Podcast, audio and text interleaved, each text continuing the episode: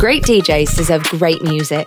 That's why here at Desi BPM, we're giving professional DJs access to the first ever online DJ pool, exclusively for Desi Music. Register your interest now and receive your first three months free at desibpm.com.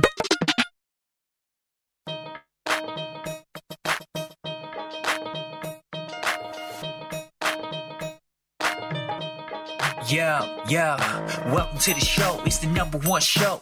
Interviews and music, podcast, you know. Integrate the culture through the times. Just sit back and chill. It's the roots and rhymes. Roots and rhymes. Roots and rhymes. Just sit back and chill. It's the roots and rhymes. All you really need is some roots and rhymes. Roots and rhymes. Roots and rhymes. So this is the Roots and Rhymes podcast with myself, Chuns, and I'm joined by my co-host, as usual, Mac. How you doing, bro? Doing great, brother. How you doing? Yeah, really good, man. Really good. So I just want to say this show has to be the um, when I when when we created this podcast, Mac, and when, when I came Yeah. up with the idea, we always talk about in marketing, don't we? If your brand was a person, who would it be? Yeah. And I yeah. think this person that we've got today defines what I thought about uh, when I came up with the idea for Roots and Rhymes, and it's it's going to be a brilliant one. I think you're right. When you talk about um, the reason why we did this podcast in the first place, the idea behind it, Mm. and you think about in your wish list of people that you'd want to interview, Mhm. the guest that would be like, that's the guy that we want to get. Absolutely. You know, a sound of a generation, the person that we grew up on. Yeah. I mean, it doesn't get much better than this today. I think I think you're right. All of the above, basically, isn't it? And it, it's definitely going to be an exciting one. But what we need to remind the listeners of, as usual, is um, make sure you check out the um, the Instagram page at Roots and Rhymes. Check us out on Twitter as well, and uh, don't forget to subscribe to the YouTube. Very important because um, all our shows now are going to be visual and they're going to be available on YouTube. So make sure you subscribe to them. Really, really important stuff. Roots and rhymes. So let's get to it, Mac. Uh, today's guest, it's an absolute honor to have this pioneer of British Asian fusion. He created Yeah. a sound which inspired a generation and sparked a movement for British Asian music. Whilst discovering some of the industry's most influential artists, he broke barriers between genres and his music crossed borders between countries. It is my pleasure to introduce today Rishi Rich. How you doing, bro? Thank you for the introduction. No, my pleasure. Stand, my stand, pleasure. standing ovation as well from everybody, bro. no, thank you. That was sweet. Very nice. Thank you, guys. No problem. It's a real honor to have you on the podcast today. Yeah, How absolutely. are things with you out in Mumbai? Things are good. I mean, I was speaking to one of my friends today, who was who was one of my engineers, and um, we were just saying lockdown. We're used to lockdown. Like I probably Yeah. spent most of my life in a room, like a dark room. Yeah. So, you know, um, I do miss going out, but you know, it's the safety of everyone. It's been crazy here. Like I think March the twenty seventh, Yeah. we went into lockdown. We're still in lockdown. The thirty first of July, we'll find out what happens. Absolutely. Um, there's only a few shops uh, that have been opened. You know, masks you have to wear. Um, you have to wear if you go out.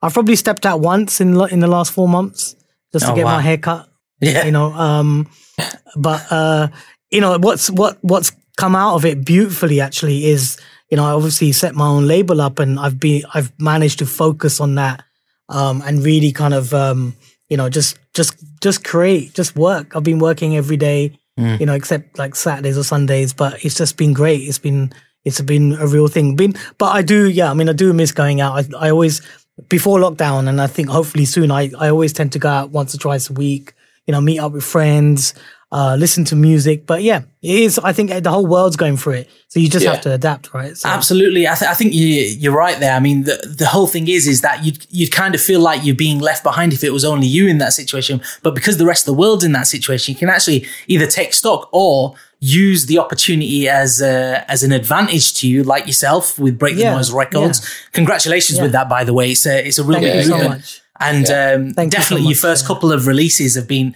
absolute hits and very different in their own respect as well. Yeah, yeah. So- I mean, I think that's the that's the and like you said, you know, I think it's interesting. I've been speaking to a lot of artists. You know, I was speaking to Juggy the other day, and I was Mm. like. I've been telling you, you should have recorded an album. You know, you should have like all these times. It's Yeah. hard. I know that artists are so, you know, their their life is on being on stage. Yeah. Yeah. Absolutely. you know, as well. Um, um, the artists, especially the artists I've worked with, I've always said, look, you know, it's sometimes good to stop that and get in the studio. And it's nice to see how everyone is using their time. You know, some people, uh, their mission is to get a six pack. Some people, their mission is to not get a six pack and eat as much food as they want. You know, um, and it all, you know, people started new hobbies. People like really tried to do things that they normally wouldn't have time for. And my thing was the label. Like, you know, it was something which was, it was in talks anyway before lockdown. Um, and it just happened that it happened, you know, we signed the deal, the distribution deal when lockdown kind of was happening. And then I started to put all the singles together. You know, my, my thing about this label is firstly, um, cause I work on so much music, I was a bit kind of, you know, um, I love working with re- you know record companies, Yeah. but I just think I've paid my dues to be my own A and R in this industry. Where Yeah. you know I found it a bit weird to kind of go into uh, in go into an office and say, okay, what do you think of this and what do you think of that? Yeah. Because I'm very much a person of like I really believe in the music I make, and I know sometimes it might just go over people's heads. Absolutely. You know, like like a lot of my music does, and then years later, people are like, oh my god, you know, we love this that you did No, like y- ten years ago. You know, what, Yeah. I'll, You I'll be honest uh, with you, Rishi. I've been a massive fan of your work for a long time, but there are Yeah. a lot of tunes on on older albums which did go over my head back then. But you'd listen Yeah. back to it now, and you you can appreciate that more. Maybe because Definitely. my my taste and maturity is uh, has developed since then, and then Yeah. maybe I can appreciate a lot Yeah. more now. So I think I that's think- a credit to your work as well. Yeah, I think also, Yeah. uh, Rishi, that, you know, like you say, you're way ahead of your time with a lot of the stuff that you're doing. So I think it takes people's ears a bit of time to catch up It to the sounds. It Do you really know what I does. mean? And imagine because I'm all, I'm you know I'm a British Asian and you know Mm-hmm. I'm so proud to be that. And imagine I'm in India, so I'm just like this is how we do it. And, you know I've literally I fight for the UK when I'm Uh, yeah, here. Yeah. yeah, You know yeah. I'm yeah. like this is this is the vibe I I've done since I was 14. I fuse Mm. R&B, Indian music, and hip hop. That's it. Yeah. Punjabi music. You know that's that's my Yeah. thing. And um you know and you know s- listening to my project album, someone said to me, "Oh my god, when that came out, we just didn't get it." Right, you ah. had Majajane and you had Yeah, Push It Up, yeah, but yeah. there was another 11 tracks on there that people just didn't get. No. The Yeah. production was com- completely, because that's my style, you know. So, and that's the kind of music I'm doing now. Like, you know, with with Jagda and Rush's track, you know, I, I know Yeah. you guys had Jagda on the show. Yeah, that's right. Um, that was a real cool collaboration between two artists, you know, Punjabi artists who kind of kind never met, but just kind Hmm. of I brought them together.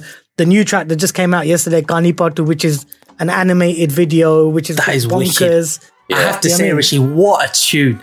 Honestly, I, I, I listened to it and I thought this vibe is sick. But then I watched the video and it's it, the video is yeah, it's a cartoon, it's an animation, but it pays homage to Mumbai, doesn't it? That's the, the Yeah, whole yeah. point of it.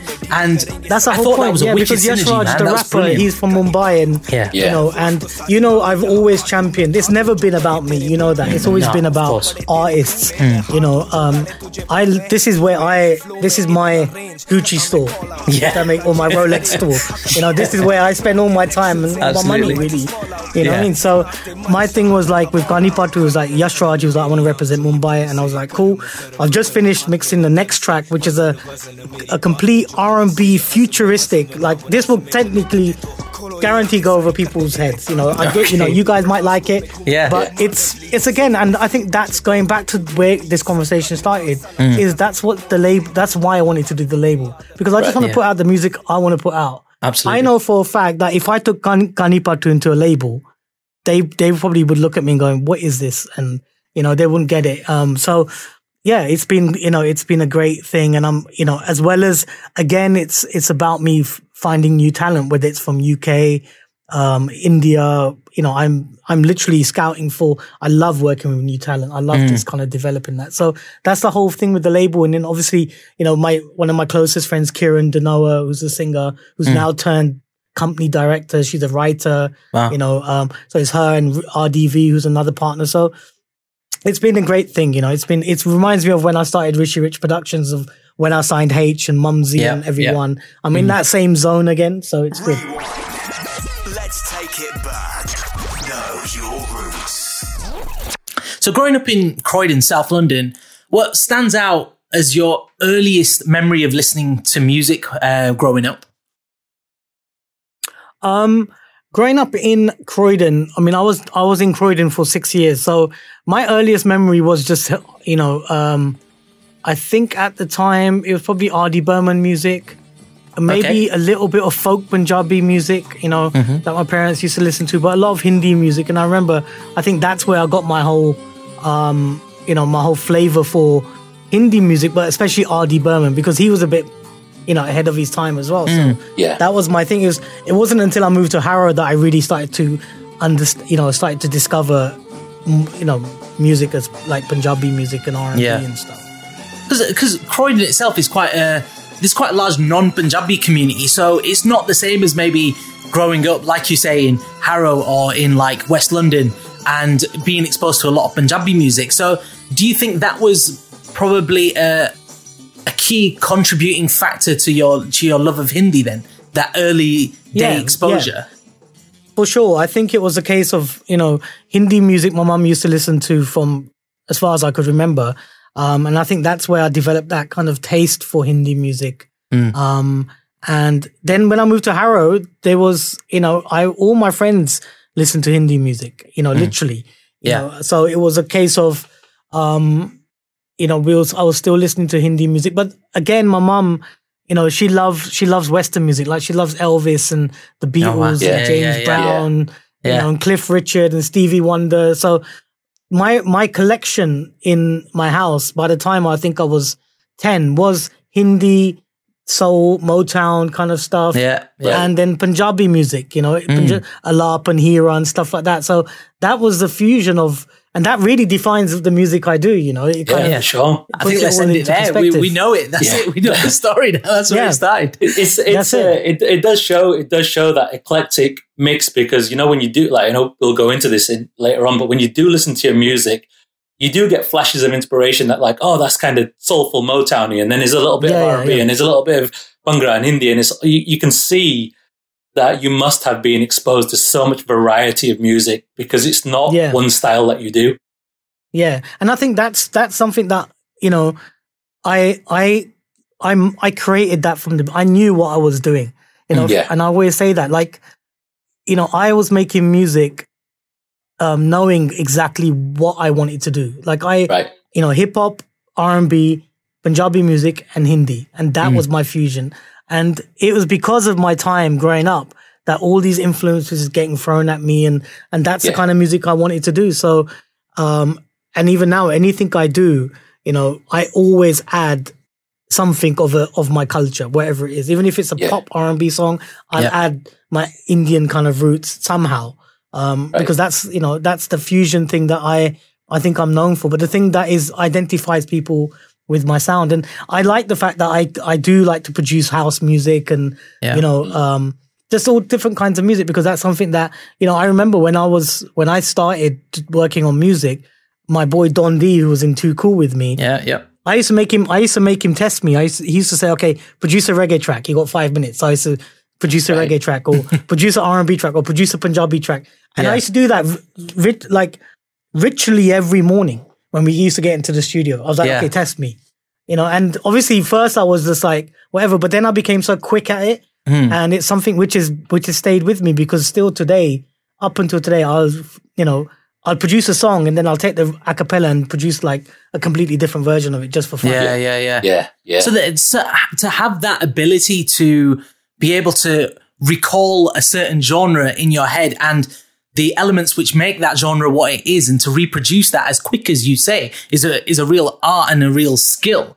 So obviously it's only right that it was ingrained in you from such a young age through your um, through your influences. And we always say it starts at home. So you had this exposure to Motown and Punjabi and and Beatles and and uh, and that kind of stuff. But what what was the first vinyl CD tape that you remember buying as a as a teen or I think- as a as a young lad? Yeah, I mean, I totally remember it. I, it was it was Johnny Zee. It was hit the deck.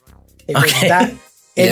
know, it was Hunta Me Nachna. That was that was the that changed everything for me Okay. because if you if you you know like Taz obviously when he came out with Johnny Zee that was I remember going to Southall and I remember going to Metro Music and I'm hmm. getting the tape and I'm like this is it this is like he's doing Punjabi music with this you know there's tumbis in it there's you know electronic kind of tablas but it's R&B Yeah. he's singing in English a little bit and I was like this is this is what I've been waiting for it's kind of like everything I wanted to do this is it. And then then then Sahotas came, and I was like, oh Yeah. oh my god, this is like reggae and Punjabi. So Yeah. it was kind of Yeah. so that that's what really kind of got me like focused. Like I was like, okay, Sahotas, Achanak, Pradesi, uh, Mm-hmm. Taz, you know, and then obviously Apache and Bally Sagoo came after Yeah. that. But then, you know, these were the key people. Then you had like Hustlers Convention, Mm-hmm. you know, all these people. And I was only 12, 13 at the time. Yeah, And I was like, this is the kind of music I want to do. Like, this is,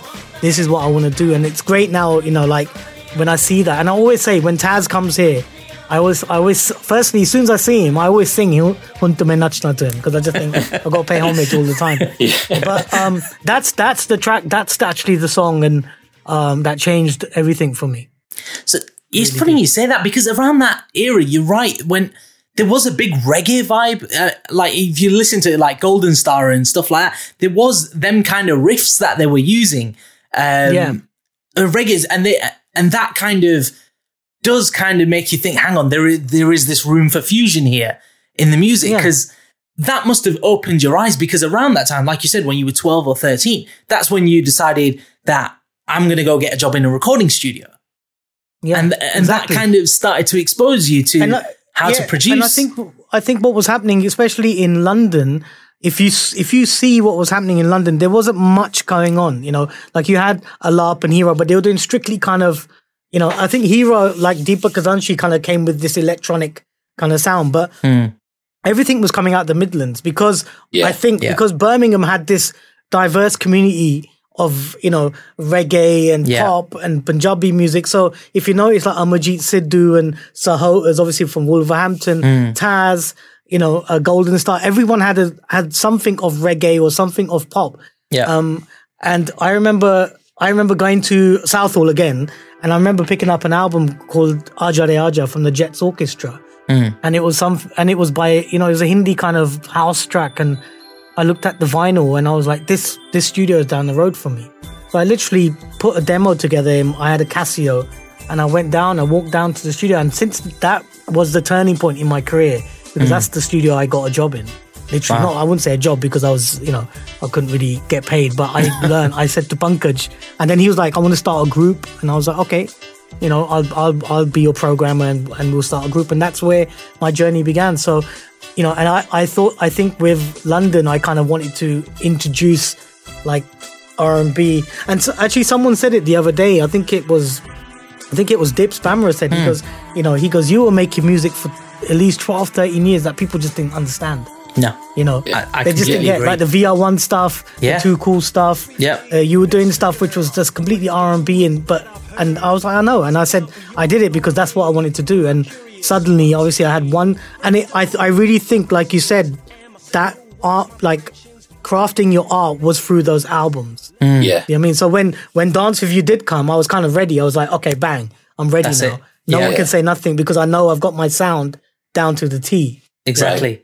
So that leads me on to around uh, 1996 or when you were around 20 years old, you released the album Mm. Flavor under Too Cool, and that was like you said had Don D in there as well, and it was the introdu- uh, introduction of Veronica as well, who featured on the album. So that was a like you just said a, a start of things to come because one you had kind of wanted to introduce this R and B flavor, but still Mm-hmm. kind uh, pulling through these Hindi uh, roots that I would say that you listened to earlier on. So Yeah. that that was the real start of a musical partnership that went on for for ten plus years, especially with with Veronica. What Yeah. I think you've already covered what the idea was behind the album, but what was your inspiration for the album? Um, at that time, I was listening to. I so then at that time I got into R and B. You know, I started Yeah. to listen to a lot of R and B.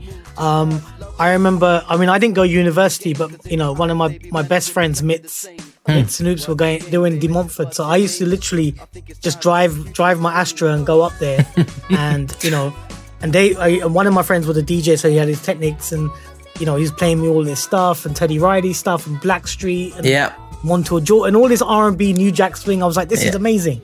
yeah, You know, so this is what I. So I was listening to that, and at the same time, he would flip it into like Badi Sagoo, and uh, you know, he would. And I was like, okay, so this is where I started to get my love for R and B during my Right. teenage years because. Yeah. And then I started when I got back in the studio, I was like, I want to do a track like this. I want to, you know, I want the beat to be like this, but Yeah. you know, let's get a Hindi singer and let's get Veronica to do English. Mm. And you know, I was just coming up with all these ideas and stuff, and that's where I started to have this firm kind of a love for like R and B, hip hop, um, Punjabi music, Hindi music, and I just wanted to just fuse it all. Punjabi music, not as much as then because I don't, I don't think I had the right vehicle. Vehicle when I say artist, Yeah. you know, like Yeah, I yeah, didn't have yeah. an artist at the point. Mm. Um, where Hindi was kind of more accessible, we had vocals given to us, and you know, so I, I, I could technically I was like a remixer.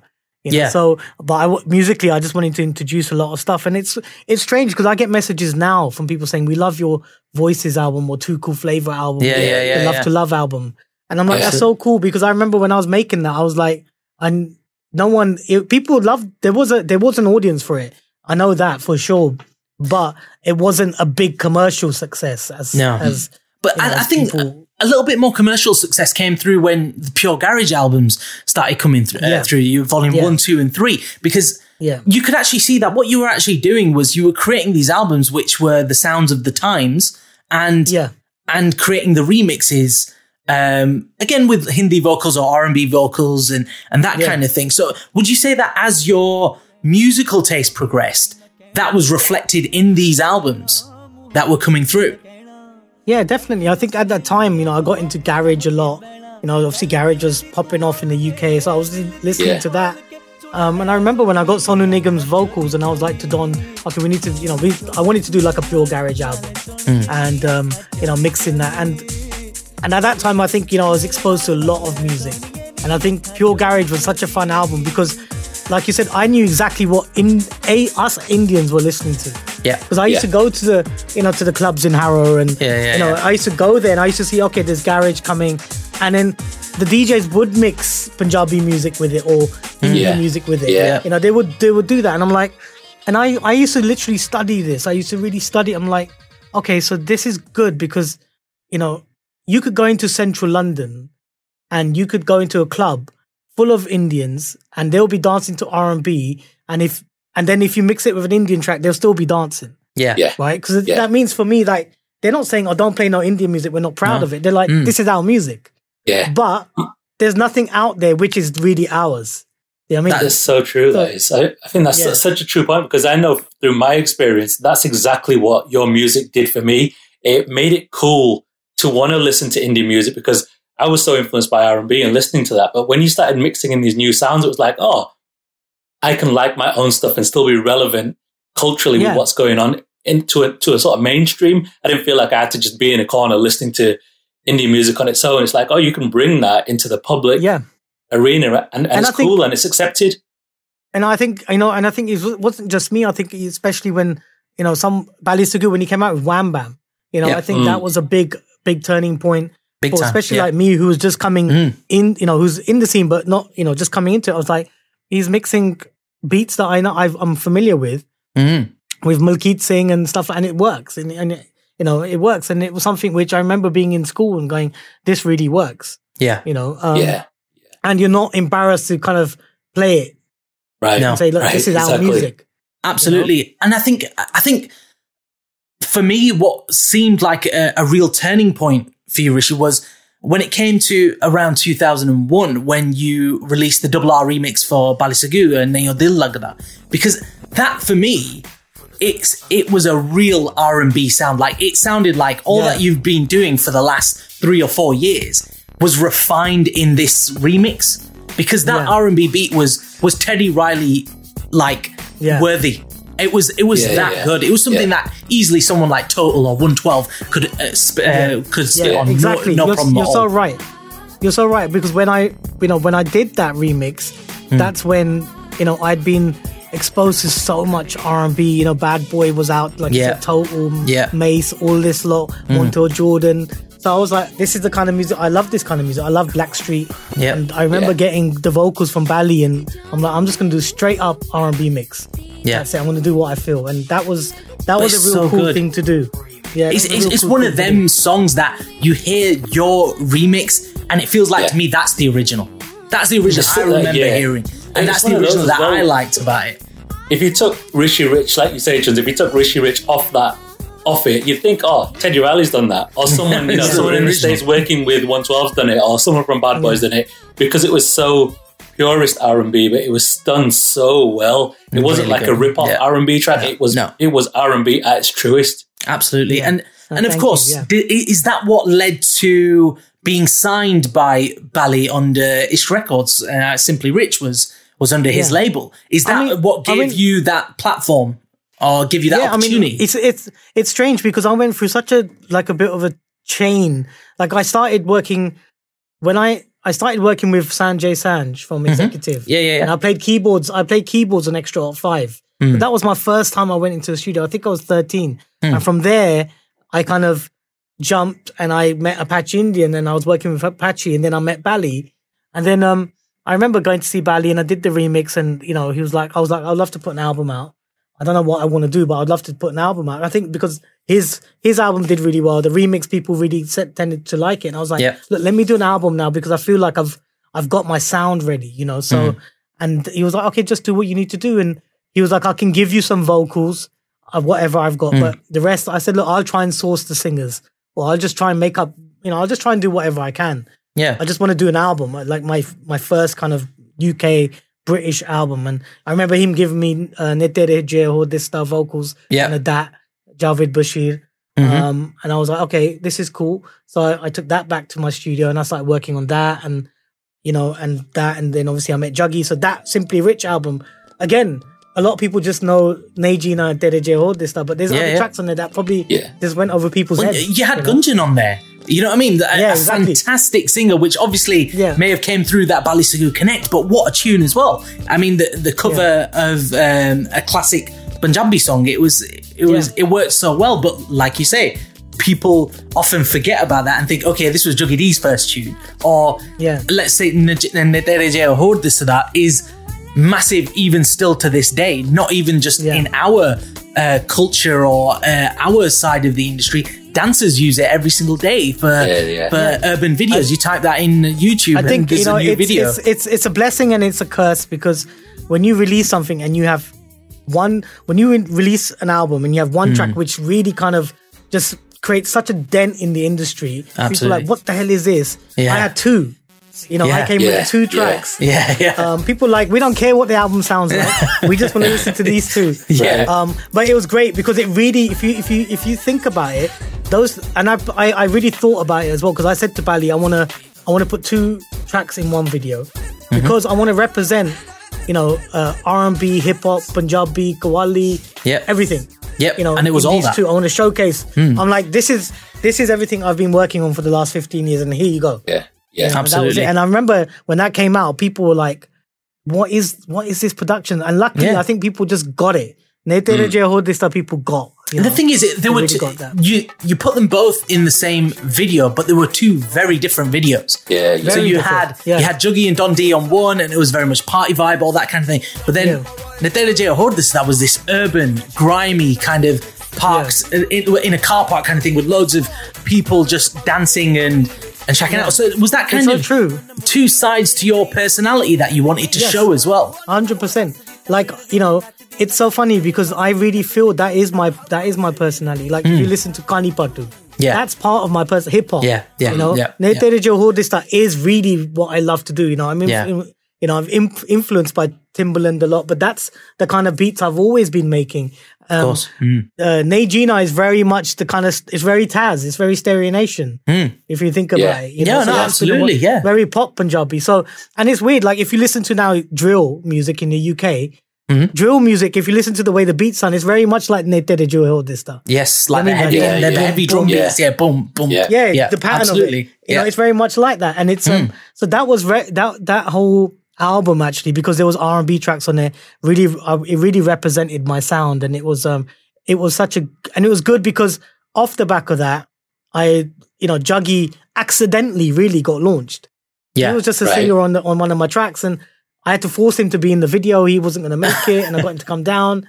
And obviously, Don was doing his thing, and and it just started his career really. You know, Yeah, I, I mean, well, it was the launch of of Juggy D. So, just briefly, how did that relationship come about? How did you did he just kind of drop his um his demo to you, or were you aware of him through friends? What? No, it was it was actually through a friend. It was Hmm. through a friend of mine that he said, I know this guy called Jags and he's a singer and he sings in Southall in the pubs and stuff Yeah. Hmm. like that. And it was literally that. And he's done some competitions and because I was saying, look, I'm looking for some singers for my album and he was like, you know, shall I call him down? I'm like, call him. And I remember Jug I remember him walking in and he's wearing this shirt and you know, and he sang uh Putz Darande, I think, from Safri Boys Yeah. for me. And I was like, okay, that's cool.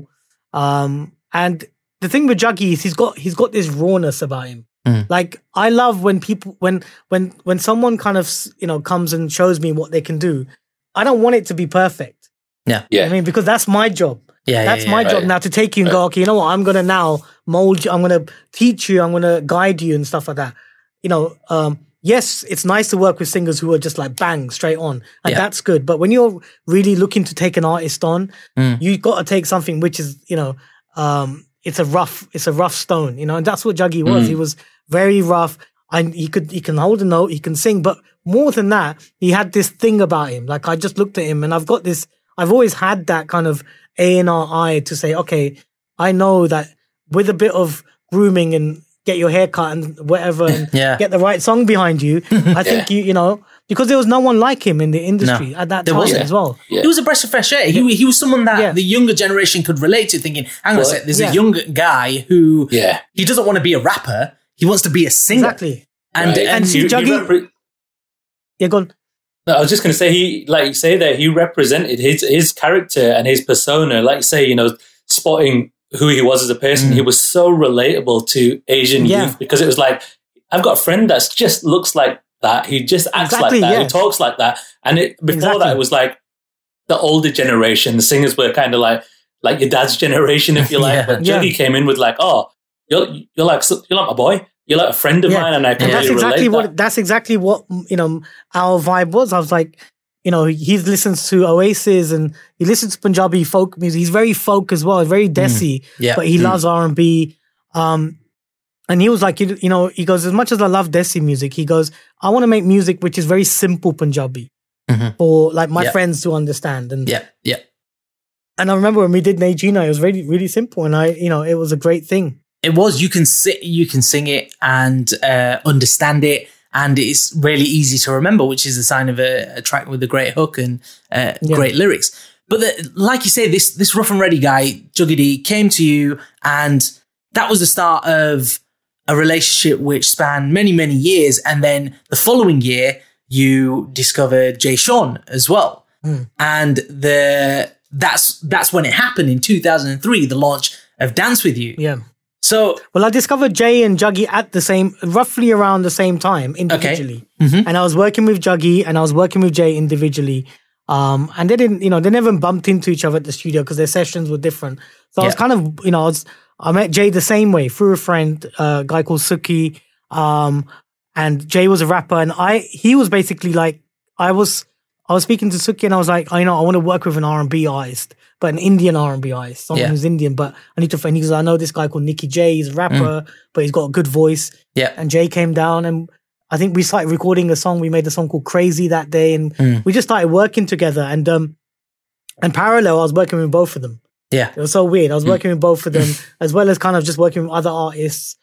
And we, me and Jay had, you know, I remember I did the beat for Dance with You.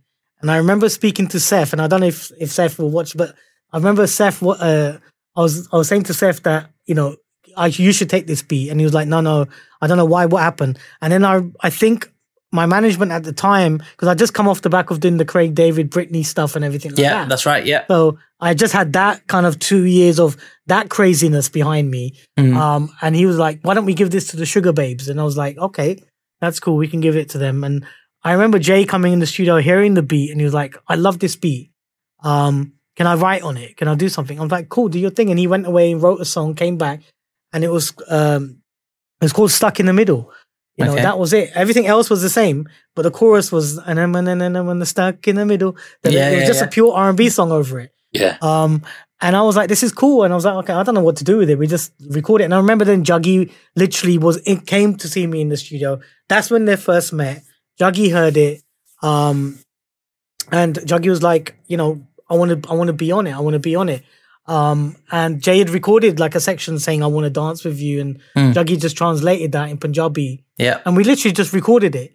And then afterwards, it took a couple, it took a month or so for me to kind of take this bit and put it, move it around, but not that much. And suddenly I had this record and I was like, okay, this sounds, this is pretty cool, Yeah. you know. And what was the cooler part is like, it's three Indians, three in Punjabi Absolutely. boys from, Yeah. from West London who it's just made crazy. this song. It's it's mad because it launched Jay Sean's career, yes, and it Yeah. was this real collaboration. Like you said, three Indian dudes, right? And you, yeah, on the production there was this flute, and the flute was becoming more and more popular because of Timbaland and and Magoo and Yeah, that kind of vibe. And it had this flute, and then there was an Indian guy singing R and B. There was an Indian guy producing it. There was an Indian guy singing Punjabi. It was like, wow, this that for me was I can relate to these guys. Th- that is Yeah. the point that I thought it is cool to listen to Indian music in my car or in my headphones at school, right? And Yeah. and not be like uh, embarrassed about if somebody asks what you're listening to. It was so and relatable. that was that was exactly the point. That was my, you know, that's everything I'd worked for was because I'm very strong on like, you know, my morals in the sense where, you know, we, us as Indians as a whole, not just Punjabis but as a Hmm. whole, we if not can do what anyone else can do. absolutely. Yeah. You know what I mean? We can we can do that.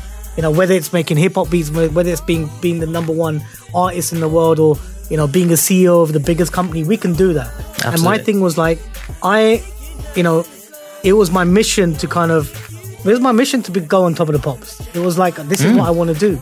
And Yeah. I remember Dance with You when that came out. I was like, this is it. We, we, you know, you only get that once in a lifetime where you really connect with the whole community. Yeah. Yeah. You know, you connect yeah. with a community of people. People are just like, I can't believe how much every single person in the industry, in the British Asian industry and worldwide, but that time we didn't have internet. Not Yeah, that much. yeah, I think yeah, it was yeah. just, but every single person from whatever radio station, whatever was like, we're supporting you. I remember yeah. Bobby Friction and Nihal going to HMV, buying the single and putting it up on the homepage of BBC Asia Network. And Yeah. saying, look guys, we went, you know, and that kind of support was like, that we didn't ask for that. You know, we Yeah. we but what happened is that, like you said, people were like, finally, okay, let's do this, and it was because of that that this record just it just grew and people just kind of got behind it, and suddenly there are three guys on top of the pops, Yeah. and it and it and that was our journey. You know, that's where that's what happened. It just launched from there. You know, and it You was know um, what? I, I think was amazing. Rishi, it was wa- a, it was the sound of it. Yeah. It was it was more than the music, wasn't it, Rishi? It was like you say, it was it made a statement culturally, not just musically. was. Of course, musically it, it made a massive statement. for, the, for me, it's a I think track. it, I think it sparked the the Brasian movement. Like the, the- after that and around that time, you had the the Brahma Awards and all of that. It started to become to the forefront that hang on, we can stand on our own two it's this feet movement. here. This Yeah, it's a movement, just movement. It's more than exploded. music, it definitely. just exploded. Like you know, you had Punjabi MC, you had Raghav, you had Yeah. us, you had Kray Twinz did something with Twista. Yeah, absolutely. Yeah, Um, Rouge and Zeus were coming out. Rouge Yeah. got signed to Timbaland. That that's it was all these things that were going on, and we, um, I was just like, great man, I'm just a part of this movement. Absolutely. And I've I, I love that the fact and be you know people say you know we miss those times and stuff, but that time will never because that time because of that time we're still we're still here. yeah, yeah, I mean, You can't mimic can't that time. That, that. no, no, you Yeah. can't. You can't replicate it because and it was the right thing at the right time as well. Mm. I feel like for for us growing up, we, we as a society, as a community, we needed that kickstart to say this new generation can do whatever it wants to do. It was like, oh, those guys can do it, we can do it too, and you can't get that back because times every- have changed. I think every- then you needed everything it. in music, everything in music has its time. You know, I think Mm-hmm. ours was was a crazy time because it was it's it is something that was never done before. You know, Yeah. but then you had like your naughty boys and your Steel Banglez, and you had all these people. You know, these people will go down as well. Like you know, as people who've created, who've changed uh the face of music. You know, and Yeah, and that's that's just that's just life, isn't it? That's just music. That's what's gonna happen. I mean, Alaap and Heera, they went they were the first uh, Punjabi group to go on Blue Peter. yeah, You know what I mean? Exactly. That, Yeah. that's a, Yeah. that, that was a, that was a time of like, oh my. So imagine the kids. Imagine like your version of the people who hang, who ha- you know, who looked at the TV and go, oh my god, there's Punjabi Yeah, yeah, artists yeah, on Blue. Peter. So it's a Yeah. generation thing, you know. Exactly. It's Yeah, it's, for it's a sure. weird thing. So um and and I'm just so glad that I'm still making music. I'm still doing what I want to do. I still love that, you know, uh, because I've seen how music has changed and and one thing I'll always say that, uh, and I think it's always stuck with me, and I think I get that said to me is, Rich, you you created a genre, you created your own genre, you know, Absolutely. um, and Yeah. and I'm I'm really proud of that, and that's Yeah. why if you notice, I'm not that kind of person who I'm not haven't got that kind of I'm all up in the videos and ego. I'm Yeah, like, yeah, I, yeah. I want to make music. I Yeah. wear black t-shirts and blue jeans every day. I'm in the studio. Do you know I mean? That's Well, it. It's, it's, the, it's the thing is, you're, you're absolutely right there. You you you created this sound with Dance with You, and that was the start of what people call now that 2.9 era, right? Yeah. where which defined a generation, as we said, and it was a movement, and it was it sparked a lot of a lot of other movements within within the culture, but. And but then the, the next level to that was Rishi, the fact that you were on the B sides for a lot of these mainstream artists like Craig David, Britney Spears, Madonna doing these remixes, right? Mm. Because I, I bought the, I bought the singles, I bought the vinyls, and th- they were on, and I bought them because of the remixes, not Yeah, because of the yeah. actual tunes. Yeah. and that was Yeah. massive. It was huge to see someone who's making this ethnic sound.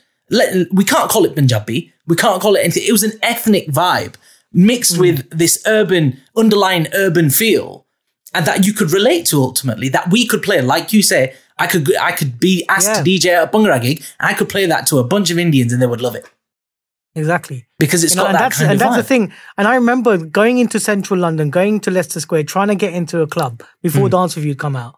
And people were like, no, no, you, we- you can't go in there. And I knew because Yeah. we had it was all my all me and my Asian boys, Yeah, you know, yeah. Indian boys are going to cause trouble. Yeah, when Dance with. You came out, probably a year later, when we had all these things popping off, we were in those clubs. We had the VIP tables. Yeah. All the Yeah, Indians yeah, yeah. from everywhere were coming to London, and Punjabi MC and our tracks Yeah. were getting played, Yeah. Raghav tracks, and people like, this is our music.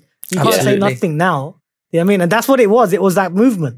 It It was. was. It Oh, it was. was- I, I remember. and- I remember um, the Craig David remix came out, Rishi, and that was one of those moments where you know Craig David was huge, a huge artist. Everybody loved him, and then you could play this remix that had this Indian twist to it, and it was like it made Indian culture cool and relevant and accepted. And I think that's a real testament to what you did. Is you made Indian style acceptable in the mainstream where it wasn't just a, a thing for Indians. It was like everybody could get behind it. Everybody loved that Craig David remix. Yeah. You just had to be a fan of Craig David.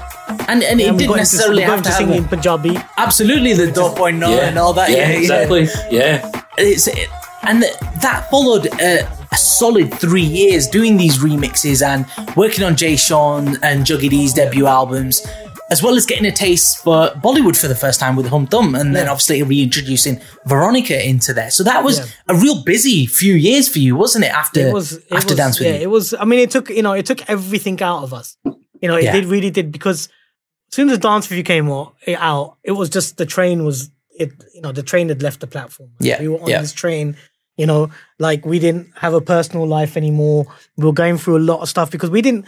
We didn't. Exp- we didn't know how to handle that. You know, like we Mm. were we were, we were getting books booked for gigs around in and around the country and then obviously around the world, as well as being in the studio making an album. Yeah. And we were like, this is crazy. And it, it did, you know, it was a it was a hard but a, such an exciting time because as you said, there were so many things that we were doing. But eventually I knew that this will at some point we'll have to stop because Yeah. you know, in a weird way, me, you know, as a Rishi Rich project, we only had probably two songs out together, Eyes on You and Yeah. Dance with You. that's right. We were yeah. never really a group, you know. No. And I know that Jay obviously always wanted to do his solo thing. I Hmm. know Juggy wanted to do his solo thing. So that's where I kind of got Mentor involved, who's my cousin, and Yep. got him to produce Juggy's album, Veronica, and then the Hindi stuff came. And it was great, you know, it was a good thing that um, we we it all like for the last for the next three, four years, we were just like bang, bang, bang. We're just putting all this music out. But then even I knew for a point from even for me, like my creativity will go at Yeah. some point. Now I, I'll have to stop. And you know, and Jay wanted to go to America, and you know, um, we just had to kind of now. I wouldn't say I wouldn't. We wouldn't. No one really parted ways, but everyone just kind of had to. You know, at that point, I bought my first house. And I remember, you know, I was 26, 27, I think. I'm thinking, yeah, 26, 27, 28 or something. And I bought my first house. Like I bought a house and I was like, this is what I want to do at the moment. I don't want to do music. I want to spend some time in my Yeah. house. Yeah, Um, absolutely. and yeah.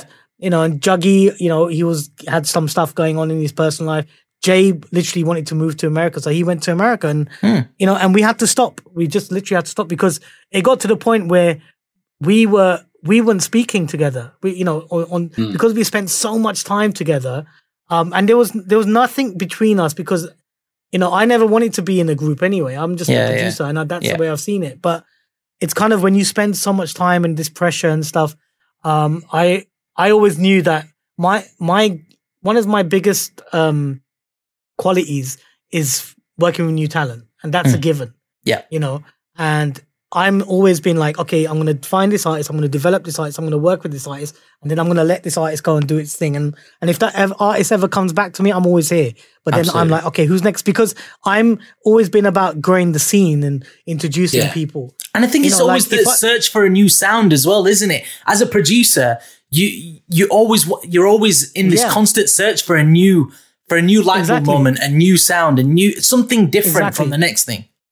Exactly. And artists, you know, one one thing producers I think do understand, but artists inspire us, you know. Um I get I get so inspired so much by artists. Mm. You know, whether that doesn't matter whether they're Punjabi singing in Punjabi, Hindi, um, if they're doing hip hop, if they're doing, you know, the kind of thing that Gully uh, Gully Boy and stuff like Yeah, that and yeah. everything like that. It's it it adds it reignites my spark as such Yeah. you know and if you if you think about it all the artists imagine if i didn't have that way of thinking then you might not have a j juggy Mumzy h about Absolutely. all the Yeah, yeah. artists that i but every artist i've worked with has had you know really inspired me to kind of like okay let's do this you know let's try and make some different kind of music so Hmm. it's very important for me to always be that and i guess after that then i found h and you know that was you know, even though people like he's very much like Juggy, but no, he wasn't. He was so different to Juggy because he was, in my eyes, he was like a Chris Brown Yeah. of the Punjabi industry. Do you know what I mean? Where he Yeah. had that kind of was that swag. Yeah, and his yeah. music was his music was very different. Mm, You know, it wasn't absolutely. straight up. It was very kind of like it was a bit edgy. So yeah, it was cool. So, so just before the discovering H and all and all that, I just want to touch on the project because it took you three years from the point that you released um, Dance with You to release the project, and obviously you were really busy with Juggies and Jay's album, and like you said, you were swamped back to back. So that it was definitely the signature sound we were used to hearing, but it was new and it was fresh. And as you said, it hmm. wasn't for everybody's ears at the time, but it had such a variety of styles on it. Like you had the Bhangraton vibe, you had like the soca, uh, Bhare Bazaar, which could probably stand on its own, which was later reworked for Namaste England. But and it featured Alison Hinds and, and Josh, and you even had uh, Jassi Sidhu on there. There- that was that was released four years after Simply Rich. But is that because it was four years in the making, or were you waiting four years to kind of find that sound and to to realize what you were going to do with that album? No, I think you know I, I was working on that album pretty much the same time I was working on the project stuff. Okay. You know, when I was working on Dance with You, I was working on the album. In terms of when I say album, I was working on beats and just musical ideas. Yeah. You know, um, I love that album. I think that's probably one of my. There's that, and there's another album by Dave Bauer I did unit um, that worked. Those two albums for me are my best pieces of work. Project is such a. I laugh when people hear that. You know what what? I mean? Because Rishi, I have to say that Project is one of my favorite all-time albums, and I'm not just saying that because you're on the show, but for me, not to to take it off in a different direction, for me, that was around the time that I was peak in my DJing, right? And Yeah. that to me was a sound which which represented me because Yeah. I love the soca vibe on that. I love the Bhangraton vibe Yeah. on that. But even I loved Josh. I was listening to Josh Yeah. just before that, and they weren't massively mainstream. They, Yeah, was, they, exactly. were, they were from, I uh, what was it, San Francisco or somewhere like that, or Australia Yeah, or something. I Canada. don't know. Canada. Canada. there you go. Yeah. Right? I was listening to these guys when other people weren't, and I was like, you brought all this together. And Yeah, yeah. off the back of that album, this is no word of a lie. I started a club night off the back of that album because I listened Oh, wow. to that And I said to myself, I don't want to start a Bhangra night. I want a night where we're playing this kind of fusion music, mm. kind of like a, a shanty funk, funk shan kind of vibe, like Yeah, they were doing yeah, in yeah, in Birmingham. yeah, I was like, the, the North hasn't done that, so I Yeah. I wanted to start a night that was almost like I said. If somebody said what what album is this night, it would have been Project, one hundred percent. No, And I can see why it was your favorite album. I, I love the fact that it gets appreciated so much now. Hmm. Like even now, when I listen to it, I think I heard it a couple of weeks ago from start to finish on my. Yeah. phone. I think when I was just in my room and I was like, "What- "What is this?" I was literally questioning myself. I'm like, "What kind of?" I'm like, even though I do this kind of drum program, Yeah, I yeah, love you know drums and, but I was on something else then. I'm you know, it was because literally I had. And that's like if you listen to the next track that comes out from Break the Noise, it's very much the project. Oh, the way brilliant. the beats are and stuff. Um, you know, and it's a kind of thing where it's uh it's it's again, that's why I think I'm in, at such a nice because when I did the project, I was in such a I was in my own world, and that's mm. I think that's where I'm at now. It's just like Yeah. making that kind of music. So yeah, it's been a it's been a great journey. It's great to see that people are still appreciating that now. No, hundred percent. Hundred percent. I think your your tunes are so you know. Chun's was talking about the DJing, but from an M- MC's perspective, your tunes are so easy to just get a crowd hyped over because it doesn't Yeah. take much. It just you, they just need to hear a few seconds of some of those drops, and that's it. It does the job. Yeah. And, and, Yeah. and obviously, like you were saying, after after the project in 2007, you decided to part ways with 2.9 and uh, and go forward with Rishi Rich Productions, and that's when you signed, like I said, Mumzy, H. Stammy, Tasha Tah, and Veronica, and Juggy came as well. What was the inspiration from going down that route? It- Was it like you said that you had always had this eye for A and R, and you really wanted to kind of Yeah. uh, encompass that a little bit into into what you were doing? Yeah, I think it. I think you know, and I probably haven't probably spoken about this uh, in too much detail, but I felt that 2.9 was was created solely on me. It was because I was before Jay and Juggy were there. I had I was a part of 2.9. We'd set that up, and I came to a point where I just thought I'm not really getting what I you know, especially with the project. I think when when the project came out, you know, I felt that. I didn't have the videos that I wanted behind it. I didn't have really the marketing. I didn't really have, you know, I put so much love into that, and I've just, I mm. just felt, and you know, it's one of those things when you've got two super kind of star artists on the label, and then you've got a producer. You know, the star, you know, the artists are very much easier to kind of work with. The producer is just, especially with me, who's someone who's like, I don't perform and I don't DJ. I just Yeah. sit in the studio mm-hmm. and that's it you know and that's what i do so i came up to i came to that point where i was like okay look you know and i'm still on great terms with 2.9 as well which is good because i just let look, let me go because i feel like the next thing i do want to do is start my own label and Yeah. i remember h i was still with 2.9 and i discovered h and I remember like he met everyone from 2.9. In fact, we had a we had a project gig, me, Jay, Juggy, Veronica in Dubai, and I told H to come along Okay. and H came along. You know, and um, people, and I remember Juggy and Jay saying, "Who's this?" I'm like, "He's my artist." You know, he's like someone I'm Yeah, yeah, developing. yeah. They're like, "Okay, cool." And I remember when H, uh, and I did take him to 2.9, and they're like, "Okay, let's just, you know, don't worry." I said, "Yeah, don't worry. I'm, you know, he's with me, literally." Hmm. And H was H's journey was great because I'm like H, you know, I signed Mumzy and and H, and I said with with H, I was like, "You're going to be the first artist I'm going to launch." I said, "But." You got to spend every day with me. He's just got because I was in that Yeah. I, I, I, as a producer, and I'm always people know this about me. I love going out. I really love going out. I mean, I never, I never go out and come back and work. I that's not my vibe. But what I love doing is I work and I go out. Yeah. You know I mean, and I can go out and you know until the morning, and I just love that whole atmosphere of food. You know, drinks, tequila, Yeah. music. You know, that's my vibe. So I'm like, hey, I want you to kind of spend six months with me. Just tell your parents you're living with me. It's fine because I, I, I was living by myself. I had Yeah. my own apartment. So I was like, and that's what we did, you know. And I remember when H got launched, um, someone from 2.9 said, look, we didn't think he could do it, you know, like we didn't think he's gonna, he would work, but he obviously did. And it was a, it was a big thing for me because I imagine I just stepped away from this whole big 2.9, uh, you know, castle, as they Yeah. say, you know. Yeah. Um, and I was just like, I'm going, by, I'm going to go by myself. And luckily, I'd met Waleed and some other people who just put everything in place for me to make a label work. And that's why um, having the label now is so good because every mistake I've made, I'm not going to make it. You know, Yeah. in Mm, terms of the way I conduct the business side of everything. So yeah, H was a it was it was a great album. It was such a it was one year of just you know making music, going out, making music, going out. Yeah, and I can yeah. I think you can you can hear that in the music. You know, you Yeah, that- hear, you can hear that. Well, that's the It's thing. I think it's nighttime feel. reflected. Yeah, and it's got it's got the good vibes and that kind of stuff, and Yeah, yeah, yeah. that that often reflects the the the kind of part time you were in your life and what you were doing and that kind of thing in your your maturity. Because, like you say now, with uh, break the noise, the stuff that's coming out now is almost transporting you back to that time. But I, I think your production's probably matured and your your skill has Yeah. matured as well. So it's going to be a lot more refined. Again, you can see the parallel in the business side of things that you learned from the the mistakes of the past, and you you're going to channel them through this one. But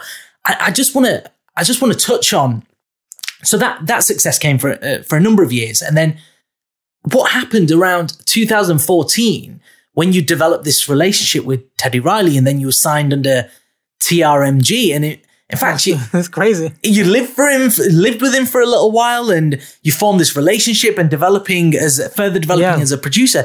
That for me, because for me, I heard about that time, but then I didn't hear much after that. What happened with that, and what was Yeah. going on, and what were you producing? How did that affect your style? See, it's weird because if everyone, anyone knows about my, you know, my inspirations, obviously there is R.D. Burman and there's always been Teddy Riley going back to, Yeah. you know, Yeah. going to De Montfort and listening to, Yeah, you know. Uh, Is It Good to You and Blackstreet and yeah. Michael. Jackson and all that, you know. So I always wanted to meet him. And one of my friends, Big Mike from New York, he knew Teddy and Teddy had a concert in Wembley. Mm. And I remember, I think I just got married or I was married two years or something like that. And I was like, you know, I said to Big Mike, I was like, look, I need to go and meet Teddy. I know he's doing a concert in Wembley. You know him. So he goes, okay, cool. I know where he's staying. He's staying at the Wembley Hilton. We'll just go and wait in the lobby. Yeah. Literally. So imagine after everything I've been through in my career, I am now going to wait in the lobby for Teddy Riley. Right? Yeah. That's, I've got no shame in doing things like that. I'm very much Yeah. like, There's you know, certain things like, that he's one of humble you in your career, and that had to be a moment where you yeah, thought, and I've always been like that. You know, I've always been like, you know, I this is one of my idols. I've got to meet him. You know, I've got to meet him. And Mm. we waited, and he came, and Big Mike introduced me, and he said to me, "I know who you are." He said, "You know, because I, Wow. I know who you are. I've been listening to your music. I've seen the, your because I used to put clips up on YouTube of me, you know, just kind of um, producing and stuff." Mm. And I was like, "Oh my god!" He goes, "Okay, look, let, I go. I'd love to play you some of my music and stuff." Because I knew he would get it because it's very Yeah. much his vibe. Yeah, it's yeah, my yeah. culture. Yeah, So yeah. he's like, yeah, cool. He goes after the concert. He goes, just come to you know to, to the room, tell Big Mike, and we'll listen. So I went. He heard my music, and literally was like, "Look, I love your vibe." Because why don't you come to Atlanta? Um, I was like, okay. So I said, all right, cool. So then we kept in contact, and we decided. I said, look, I'll come to Atlanta for the weekend just to kind of see what's going on. So went to his house, big mansion in his studio, playing me stuff, playing me his beats. And it was just we hung out for a couple of days, you know.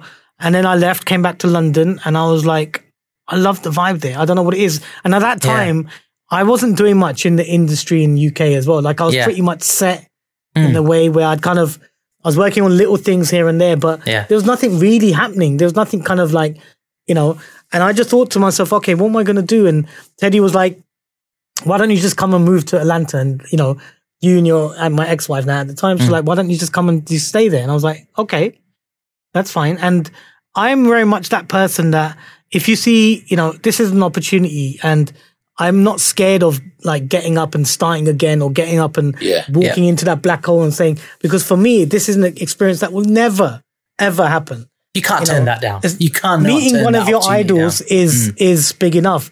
Getting your idol to say, come and live with me and learn, that's kind of, that's crazy. So I Yeah. just, I literally packed up. I packed up and I moved to Atlanta, lived with Teddy. He built a studio next to his. So every day I was in his house. I was, and I didn't make, really make much music there.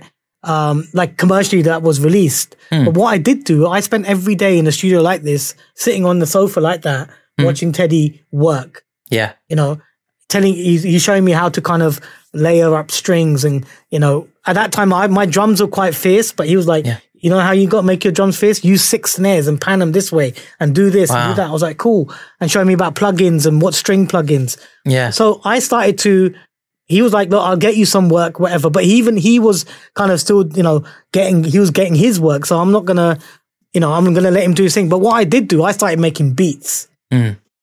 I started making so many beats. You know, so when people were in the studio, I was giving beats out. One of the beats I made was what used got used in Mubarakan. You know, Yeah. So Yeah. in the film Mubarakan, so Yeah, yeah. it's it's a, so when I came to India, I had the hard drive, which is actually sitting there, and it's an Atlanta hard drive. And I remember when you know uh, Mohit Suri, uh, he was like, "Play me some beats. I'm gonna play it to Arjun Kapoor." And I was like, "Listen to this. I did this in 2000 and I think 14." And they were like, "We love this. You sampled Yamma Yamma, and you sampled that, and they put it in the film." So I, you know, that I always say that I I put myself on pause and I went back to school. That's exactly Yeah. what happened. Absolutely. But the Yeah, I thing mean- is, Rishi, you you you did that, and obviously you learned a lot more. But then the beats that you were creating during your time at school and paid dividends in the future. Basically, when when you you took them back out, because but even then in 2014 you released uh, the Lost tape as well, which The lost beats, yeah. Yeah, It was just Beats, exactly sorry, yeah. beats, yeah. Yeah, they Which were was just, just they were beats just and- beats. And I tell you what Yeah. was was crazy about that is it was it was a weird release because it's not something that people were used to hearing from you. But I remember Yeah. coming across a album of yours when illegal downloads were big, maybe a little bit before that, like your LimeWire Napster days. And Mm-hmm. I came across this album called Rishi's Dals. Right? And I don't know if that was an official title or anything, but it had all these beats on it. And I used them in remixes Yeah. and stuff Yeah. like that uh, in order to recreate your sound and stuff like Yeah. that. So I don't know if that was around this um, this era or before, but the fact that you were able to go back to school, learn Yeah. and refine your craft, I think is a credit to the Exactly. music that that you're Yeah. producing now. Because I, I, you know, because I was bored of what I was making, you know, before I Yeah. went to Atlanta. Yeah. You know, and I think you have to, it's- producers have to, you have to learn, you have to keep on learning. I mean, Mm. I was up until six in the morning last night learning about a limiter, you know, for Yeah, my, yeah, yeah. one of my, because I'm mixing a song. I'm always learning. So, you know, I, I had to kind of just stop for a minute and I came back with some, like, literally like a new person. You Yeah. know, it was weird. My personal life took a bit of a downside, but my focus just went like this, you know, like to, you know, when I, I'm, I think just before I left Atlanta, I produced Dave Bauer's album. And that Yeah. for me, as a, if anyone's heard that, you know, that for me is one of something which I, I, I produced from right from the heart because I was Yeah. going through some craziness. And then when I came to London, you know, went through some personal issues and I literally got up and left and I came to Mumbai with nothing. Wow. Literally started Yeah, again. I didn't have a studio.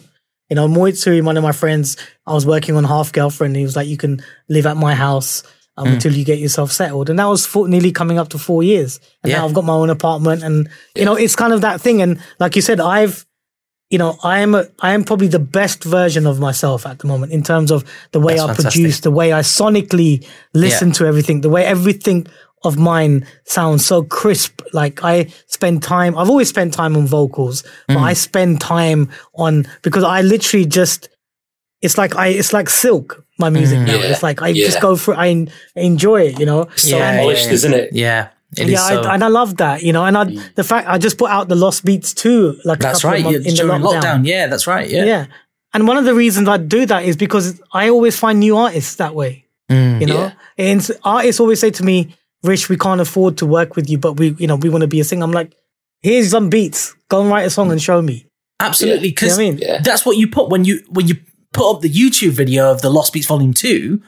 You basically said, I, "I've been going through my crates and I I want to put this out because if it inspires someone, then Yeah. I've done my job." Kind of thing. That's that's what you Yeah. said on when you put that And video you- out, and I think you know that's a really- real good thing. And it's also really interesting because it kind of goes back to you know you at the start towards the beginning of this interview you were like you'd be, you'd get challenged like challenged to make a reggae beat in five minutes and it's like you're, Yeah. now you're throwing that challenge out to other people like show me what you can do because you know exactly. it's up to exactly. you it's up to you now here you Yeah. go here's the challenge go for it And I think, you know, I think it's, you know, artists right now, it's a very difficult time, you know, even before Mm. lockdown for new singers, you know, to really come into the industry. Yeah. Um, you know, like where do they go? Yeah, yes, people can get home setups, but you Mm. know, if you don't have the guidance, if you don't have the, the right producer, you know, Yeah. how do you, is there any such thing as getting signed anymore? It's like, there's so many, like, Yeah. it's so difficult now, you know? And my thing was like, these beats will stay on my computer because this is what I've been working on. So they'll stay there forever. Now it's best that I put them out there because even if I get a couple of people come back to me and say, you know what, we've we've rapped over your or we've written a song over your beats, it's given me that opportunity to say, okay, you know what, I love your vibe. I want to work with you in the future. You know, um, so yeah, it's it's that's one part of something that I'll always do. I might, you know, I want to put out. Uh, you know, I, I was literally thinking of putting out acapellas of all my songs. Wow. You know, Yeah. And just saying to producers, Producers, okay, yeah, here's, a dan- yeah, here you go, here's, yeah. here's Hum Tum, here's Yeah. Dance with You, here's the Craig stuff. Just Yeah, like, yeah. okay, show me what you can do. Do you know what I mean? Yeah, I'd be absolutely. soul dust for those guys. Yeah, Yeah, it it's just would be. you know it it'll be really cool, and it'd be really cool for DJs as well because Yeah. you know DJs would love to mix, mix acapellas when they're in their live shows and stuff. Exactly, and it would open You know? up a, a new generation of remixes as well. And, exactly. And on that level, Yeah. but the, the thing is, Rishi, when when when you moved to Mumbai, so around, around 2016, 2017, you you very quickly became one of the the go to producers for Bollywood, and you're a part of the very small club of British Asian producers Yeah. who have gone over Yeah. there and and mm. done that. And we, and we but no, apart from that, you haven't sat still there. And we spoke to, about this with Manj that the gully rap scene in India is massive now, and mm. it's bigger than it's Yeah. ever been. And what you're doing now with Break the Noise Records is you're tapping into that talent, and you're you're creating these rough urban beats, which just like the the new release, um, are are catered for that gully scene, and it sounds exactly. so hot. And is that something that you see yourself doing in the future and in the long term? That that utilizing that that raw talent in India. Yeah, no, for sure. I think, I mean, apart from the hip hop scene, this they obviously there's, the hip hop scene is so big at the moment, but there's the artists that are coming out from India right now mm. are incredible. You know, whether it's Hindi, Punjabi, R and B, jazz, soul, Yeah. whatever. And I think when I came in and when I did the film stuff, you know, Gully Boy, that was the big thing Yeah. for me to do that film. Absolutely. You know, and work on the music on that. Mm. And I was like, when I remember when when I got told about that film, I was literally said to my A and R at Universal Music, Sajid, I said to him, I have to be on this album. Yeah. Like you don't understand. This is me. I am. I love hip hop. Do you know I mean? But I am. Mm-hmm. I know this is my. This is my. And I was like, I need you to get me in touch with someone. And he's like, okay, fine. And I literally, I remember Ankur Tiwari, who was the music supervisor for Gully Boy. Yeah. He was coming to meet me, and I literally had like ten beats ready for him. I Yeah. had 10 beats ready for him. I was like, listen, here's some What do you need? beats, what do you need? and, and some of my beats I didn't make Gully Boy, the film, are on the Lost Beats. And Yeah. or Yeah. they're on, you know, Yeah, they're on other, like, I don't know if you saw the Google advert that I just did. yeah, that's right. I have. Yeah, Uh, yeah, yeah. That beat, that beat, I I had done a similar version of that for Gully Boy, Mm. and you know, so my and then I remember like he took the beats away, and two of them one one was Ek Hi Raasta, which was Ranveer's theme, and one was Doori. Yeah. that's that those two got chosen. So I was like, I love this because I. I think as well the timing, like you said, there's there's a certain selection of us that I've are here, like Manj and Zeus and Yeah, myself yeah. and other people. Um, we've all got our own style. We all kind of, you know, I I've met Zeus once, and I know Zeus really well, and I love Zeus. I met Manj once or twice, but. Yeah. we all everyone's very focused here. You know, we spend a lot of time Absolutely. because it's it's a big scene to be a part of, but Hmm. they no one's no one's coming with that British sound, with that UK No. sound like we are. yeah. You know, so Yeah. it's very interesting, and it's I I know for a fact when people when people want that different sound, they will think of Manj or myself or Zeus. You know, Yeah. that's the kind of vibe. But again, it's not just about the film stuff. It's more about like the setting a label up in India, which has been my thing um, because I wanted to do that again. And this is a worldwide label, so it's it's it's going to be like collaborating people from India yeah. and maybe UK. Um, the- you know, the options are open. So yeah, it's it's a really good time. I think genuinely right now. Yeah, and I, I think you've done it really well, even with with Das De Tum. That was the first tune that came out during lockdown, but the fact that that was created during lockdown, as in you you had Jagdar who made the what created the vocals, sent them to you, and Rushtor who sent them over from S- uh, San Francisco, and then obviously you create them in India. It just goes to show that no, like back in the day, you either had to be in the same city as someone to get discovered or do or work together. That doesn't necessarily have to be the case now, and I think tapping No. into that as well is uh, is a real benefit, and the, and we're we're so lucky to have technology on our sides that we can continue working uh, during Yeah. lockdown. I mean, this, Yeah, no, this podcast is a product of it as well. Yeah, exactly. I mean, like this, you know, it's one of the things why I said in the beginning of this interview is like you can you can choose to use your time very wisely and you can just adapt with the situation and move with it, you know. Right. Um, and it's uh, I don't know, maybe if there was no lockdown, I don't know if I would be, you know, just con- con- constantly in the studio all the time making Yeah. music. Um, you know, and I think it's a case of, you know, it's it's just uh, like everything is everything's changed now, hasn't it? Really? Yeah, Mm. big you know, time. so you've just got to adapt with it. So I'm glad that we can, you know, technology has allowed people just to kind of uh, get together. Um, And, you know, obviously at this time, everyone is at home. yeah. No one's really that busy at the moment. No. Yeah. So, you know, you, if you really put your mind to it, you can reach out to anyone and say, listen, I've got a beat or I want you to kind of collaborate with me. What do you think? The worst you're going to get is no. You know, Absolutely. you know, so it's it's it's it's it's time for it's been great. Like I've I love I've loved inspiring artists and saying, listen, just get down and write some music, or you know, I can't. I've told so many artists what what equipment to buy for their house. You know, like get your little focus right, get Hmm. Yeah, this yeah. mic, Yeah, yeah, you know, yeah. get Studio One or get Logic and just send me some vocals. Not one Pete. Not two Pete. It's the three peat. So, Rishi, this is the part of the show that we call the three peat. So, we ask you what three songs you can play on repeat over and over again. It can be absolutely anything, any genre, any type of music. It's an idea for the listeners so that they can tap into what your musical personality is like. So, Rishi, what's what's your first three peat? Okay, so my first one is uh, Timbaland and Keri Hilson, "The Way I Are." Um, I love that. I actually listen to the Yeah. instrumental more than I listen to the song. You know, So when it's that, one of those. when that those tune came out, I was, I think I was in Cancun at the time, and the way that beat dropped, it was nothing Yeah. like nothing. I've There's certain beats that I've heard in my lifetime that you can just, you know, and I've actually used that as a, as a, as a perspective of how I make my music. I always, I've said that a lot. I'm like, if I can make a beat without vocals and it can make people dance, I'm halfway there. And Dance Yeah. Review is a complete example. Yeah, like, yeah. Yeah. You could play Yeah. the, you could play the flute and the beat, and people will dance to it without any Yeah. vocals. Absolutely. It's Yeah. so yeah, so way I is um, and I love Timbaland. I just think that that beat is yeah. So it's one of my it's one of my tracks I play before I go out when I'm getting ready and stuff. It is a hype tune like that, isn't it? It It's, is, it's is. that That's gets up You're going go. out, you need, and you hear that track, you're ready Yeah, to go out. Yeah, to that, that Yeah, shoulder exactly, yeah. movement with the, with Yeah. the Yeah. beat is sick. Okay, I take that as your first. That's a good. That's a good number one. Strong number one. What's what's what's to follow? What's number two? Okay, so I love. Uh, I'm a big fan of Vishal and Shekhar, Mm-hmm. and I love that they put a track out called Ghungroo, and I love that because obviously it's taken kind of inspiration from an old track. Um, Yeah. and I just love I love it because it's just funk. It's just like R and B. It's I was got gonna say, kind of this has Bruno got a- Yeah, Daft Yeah, Punk, Pharrell yeah. kind of flavor Yeah, to it. yeah, the exactly, guitar yeah. is what a tune. Yeah, what a tune. You know, and I love it, and I love Shilpa's vocals and Arijit, and Yeah. it's one. Of, it's again, it's when I heard that, I was like, I love this. You know, this is Yeah. one of my.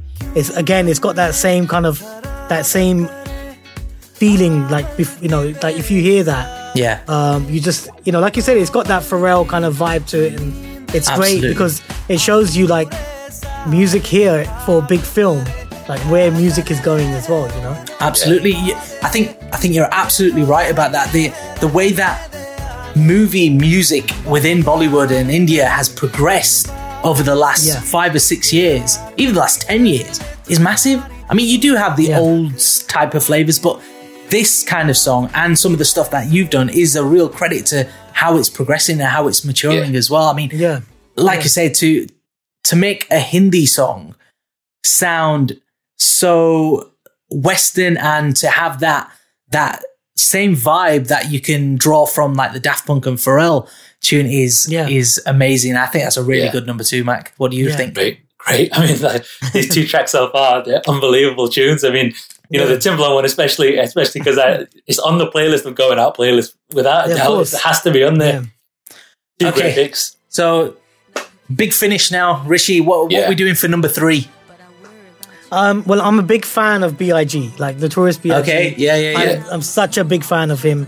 Um, in fact, I'm a big fan of Diddy. Actually, you know, in the in the sense Yeah. where The bad the way he yeah. nurtured him, the way he discovered him, Yeah. what he did, Right. his eye for his music. Mm-hmm. You know, like he took Biggie to literally to say, um, you know, yes, make your street records, but we need to make something. Come it's something I've said time and time again to artists, and but I just love "Sky's the Limit" in is one of my favorite all time. What? What a tune! What? What, What an a amazing tune! tune. Yeah. Yeah, it's one of my. It's one of those things where I can listen to uh, before I go out, when I'm out, or when I'm back home having. Ah, 100%. That's it. It's a every It's a- every kind of environment tune, isn't it? You can. Yeah. but it's, also really- very. It's very, it's very, it's very uplift. It kind of makes you feel Yeah. something. It literally It- makes you feel like, you know, if you do have a down day, or if you do feel Yeah. something like, if you put that song on, it kind of, it does something to you. I mean, it, it does to me. Yeah. It kind of makes me feel like, yeah, Let, Let's just- let's let's just just talk about. doesn't it? Does lift- let's just talk about going back to what you said with with number one with Timbaland. Let's take Biggie out of the equation. Let's take 112 out of the equation. That instrumental, that beat is almost defining for that moment in time when it was created. When it was created, you can uh, honestly it transports you back. The sample in it is is Yeah. brilliant. What a tune! Yeah, it is. A, it is. I think it's what I love about that track in particular is you can listen to it before a night out, but you can listen to it while you're just chilling at home on a lazy Sunday, and Mm. Yeah, it still has it. It's so. Yeah. It's so like it does different things at different times of the day, different times of your mood. It's a beautiful track in so many different ways. Yeah, and I love. I think you know, for me, Biggie's my, one of my favorite. He's my favorite hip hop artist. You know, just Yeah. the way I love just his tone, the way he kind of, you know, if with Biggie, you can hear every single word that he Yeah. says. Yeah, Yeah. The clarity in his vocals, um, and just the way he flows on R and B beats. I love that. You know, but yeah, so that's definitely one of my favorites. It is one of my all-time favorite tracks.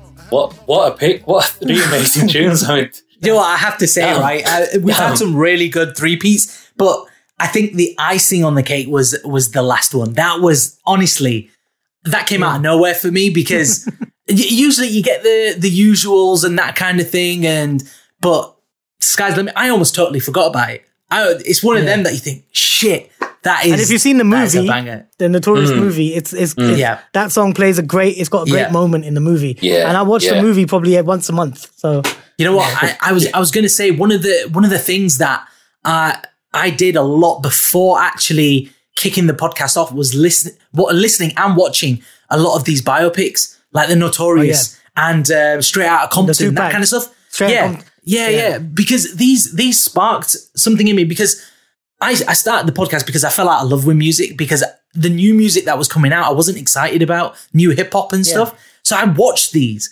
and they Yeah. they kind of sparked a resurgence in me that hang on a sec, this needs to be talked about. These music of this that era. I think you've Yeah, yeah, encompassed totally. I totally exactly. You, I you've totally encompassed you. it within that. Definitely. Yeah. What a three peat, Mac. Good. I think I think it's Thank up you. there. I think it's up there as one of the, one of the best ones. I, I say I'm that gonna say it. a I'm gonna say it, John. I'm gonna say it. That's the best three peat we've had. Oh, I'm thank you. I'm gonna say it. I'm gonna say it. I'm not, I'm not even gonna sit on the fence. I'm gonna say it straight. That's the best three peat. no, Brilliant. Thank you, man. This is the part of the show where we ask, are you roots or rhymes? So, Rishi, the final question of the show, we're going to ask you: Are you roots or are you rhymes? I'm straight up roots. Straight up roots in in terms of, you know, they always say in it, that saying, never forget your roots. You know, Absolutely. and that can come from, you know, where you've come from, your parents, your morals, what you've learned, Mhm. your uh, environment. Um, it's I'm, you know, your culture, you know, your friends. It's it's got such a broad meaning. Roots. Yeah. Yeah, know? Um, absolutely. and that's something which I've always held on to. Like, I will, I always remember, you know, I still have the same friends I had when I was in school. My five best friends, you know, Mm. Yeah. they are my roots. You know, they come and visit me. You know, my mom, my cousins, you know, my friends. It's it's you know, and my music. Like I pay homage to, you know, like I think about six months ago, Apache Indian and Jazzy B came to my house together. Oh, wow. And Right. I, you know, it was late at night. We were out separately. They were in Mumbai. I was like, you know, I said to Apache, you got Steve, you got to come over. He's like, I'm with Jazzy. I'm saying that's even better. Now, I when they walked into my house, I was a fanboy. I was Yeah, like, I can't believe you both in my house. And they're like, what? You, they were like, you're bloody, you. They were like, you're a legend. Yeah. I'm like, listen, forget all that for now. and that's what I mean. Like, I don't forget my roots of where, every mm. time Taz comes to Mumbai, I literally have to see him. I, you know, I have so much respect. You know, I've learned to respect the people that have really molded me in this industry. You know, um, so that's that's roots. So yeah, all up roots always. Absolutely. I think I think that's a really strong message there, uh, Rishi, that you can't forget your roots. You cannot forget your roots because they ultimately they they define you.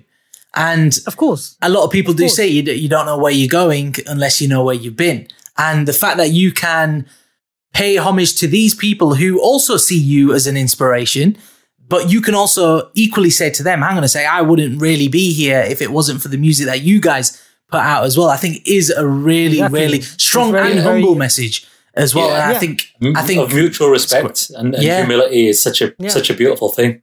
absolutely, Yeah, absolutely. You know, they say that they say that you can you can be the biggest tree in the park, but you've still got your roots. You know what I mean, if you take your roots out of that of, of the ground, you're you're gone. So you Yeah, still absolutely. You've got, to, Yeah. you've got to stay true to your roots and you know, Absolutely. And Love I, I think that's Love why it. it's been a, a real honor and a pleasure to have you on the show today because Absolutely. as, as I said, it, you defined a time in my life musically um, of my 20s when I was DJing and when I was coming through. And that was the sound that resonates with me. And again, when I was when I was listening back to the the album stuff, it was just it just transported me to them times. Yeah. And um, I think that's that's really important and a really strong message.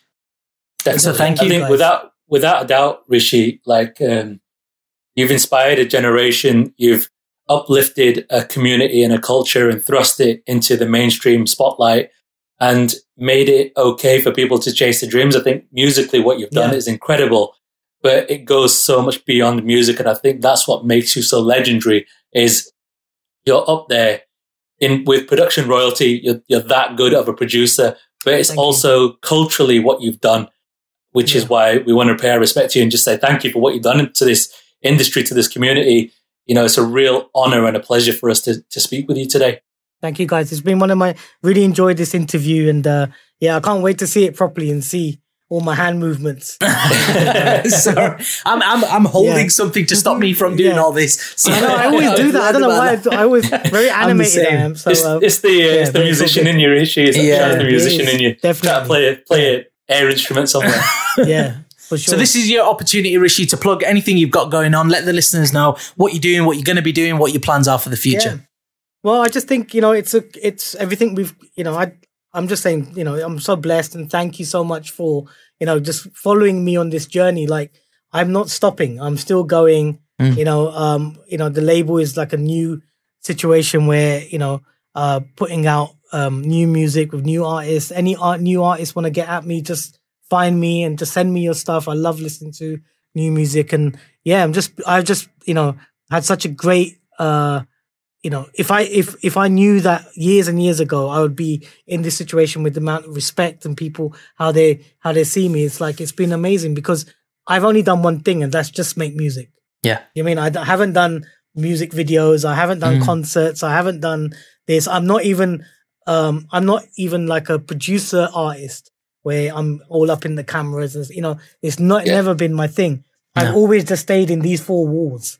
That's it you Absolutely. know and it's great to kind of like everything i've done um i've literally done it for the culture man you know and yeah. you know and i love that I think you can, can say that, that. And through- yeah, absolutely. doesn't And? I think you can say that confidently that you have done it for the culture, and I don't think anybody can take that away from you. And you're right. You you have you haven't stayed in the limelight or anything. I, I'll be perfectly honest with you. Max said to me before the interview, he goes, "I don't ever think I don't think I've ever heard Rishi Rich's voice," and that's a that's Yeah, a, a big yeah. thing, Yeah. Yeah. Uh, especially Like, when I know, I this know day and all your music, but I've never heard your voice. But Exactly. It's like you're some people respected still don't because of some people don't even know some people still don't know what i look like it's Yeah. brilliant Brilliant. you know and i Yeah, that's it's that's but my thing is that i've i spent all this time building my brand that's it yeah. you know i Yeah. i i thought about that i'm i i knew that you know one thing i know is that you might not know what i look like or sound like but if one if i play you four seconds of my beat or secondly if you um hear you know my name is that brand and that's taken a lot of time and you know and it's because of i think um because i've just always gotten on with everyone in the industry Mm. you know yes there are people that have kind of you know, everyone kind of goes through times where you just Yeah. don't feel the vibe or negativity and stuff like that. But it's a case of that you've just got to remain true and humble, and you know, and and I always say this to people: if you're the minute you don't enjoy what you're doing, just stop, take a break. Yeah. You know, Yeah. I've Yeah. stopped for like two weeks. Literally, I'm like, I'm gonna have pizza. I'm gonna watch some programs. I'm not gonna make music, and that's it. Um, and it's it's good. It's okay to do that. You know. Yeah, absolutely. I, I think sometimes you've got to step away in order to to either find a love for it again or to kind of, Of course. give yourself Oh, uh, an opportunity Recharge. to breathe from it. Yeah, recharge. recharge, absolutely. Of course. Yeah. Yeah. And always make music that you want to make. That's it. Yeah. You know? Yeah. Hundred percent, hundred percent. Stay true to yourself, I guess, uh, in that Always. sense. But it's it's been an absolute pleasure having you Yeah. on the show and and, and gracing us. And I, I do say that truly because it's no word of a lie. You, you define what I envisage within this podcast and um, the music that you create. And long may it continue, Rishi. And it's Thank been a real so pleasure. much. Thank you, Rishi. Guys, Thank you. And I will send you all these WAVs, yeah? Perfect. Yeah, the, the we transfer to you. yeah, absolutely. That's You, you can keep that in interview as well. The UK is on red alert. As part of our commitment to the British Asian events industry, We're campaigning with We Make Events to help raise vital funds for those who can no longer work. as a result of live events being cancelled due to the COVID 19 pandemic. You can help by donating using the link in the description of this podcast because together We can help make events again.